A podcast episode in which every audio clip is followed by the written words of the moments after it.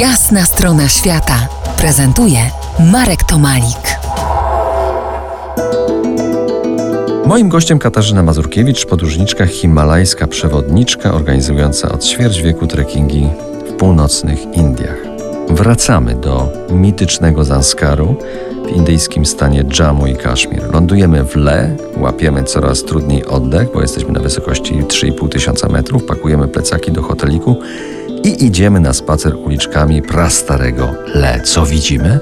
Widzimy buddyjskie klasztory, ostro świecące słońce, piękne góry na horyzoncie i niebywale przejrzyste powietrze sprawia, że naprawdę ten nasz wzrok sięga bardzo, bardzo daleko. Sprawia też takie złudne wrażenie y, odległości. Wydaje nam się, że gdzieś dojdziemy w ciągu godziny, idzie się tam kilka godzin.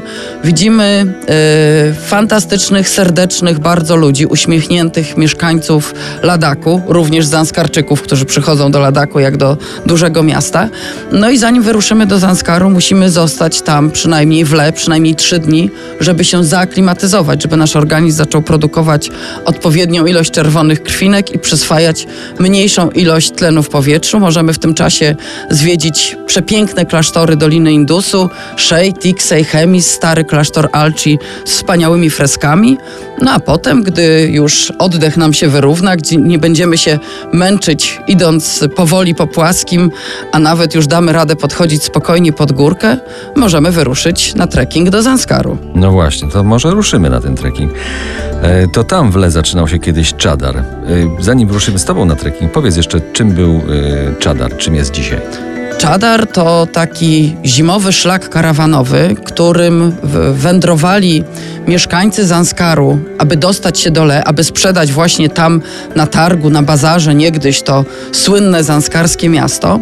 Później zaczął być takim szlakiem komunikacyjnym. Szło się do Le, żeby y, dojść na lotnisko i wylecieć sobie do, do Indii, ponieważ Zanskar jest zimą odcięty od świata i y, te szlaki letnie karawanowe, droga zasypane są śniegiem.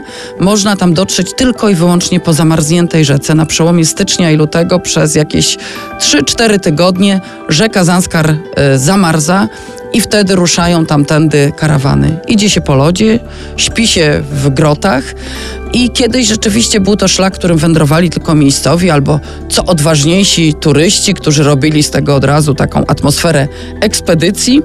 Dziś Czadar się zmienił. E, po pierwsze skrócił się, ponieważ e, no, jest zbudowana droga wzdłuż właśnie rzeki Zanskar, a po drugie zrobiło się tam dość tłoczno, bo ci bogaci turyści indyjscy ruszyli na Czadar, ruszyli w Himalaje zimą, zwłaszcza ci, którzy mieszkają na południu Indii, którzy nigdy nie widzieli śniegu, no to sam fakt zobaczenia śniegu zimą w Himalajach wywołuje w nich dreszczyk emocji, a umieszczenie takiego zdjęcia na Facebooku gwarantuje setki, jeśli nie tysiące lajków. Za kilkanaście minut dowiemy się co nieco od strony organizacyjnej, jak wygląda taki trekking. Zostańcie z nami po jasnej stronie świata.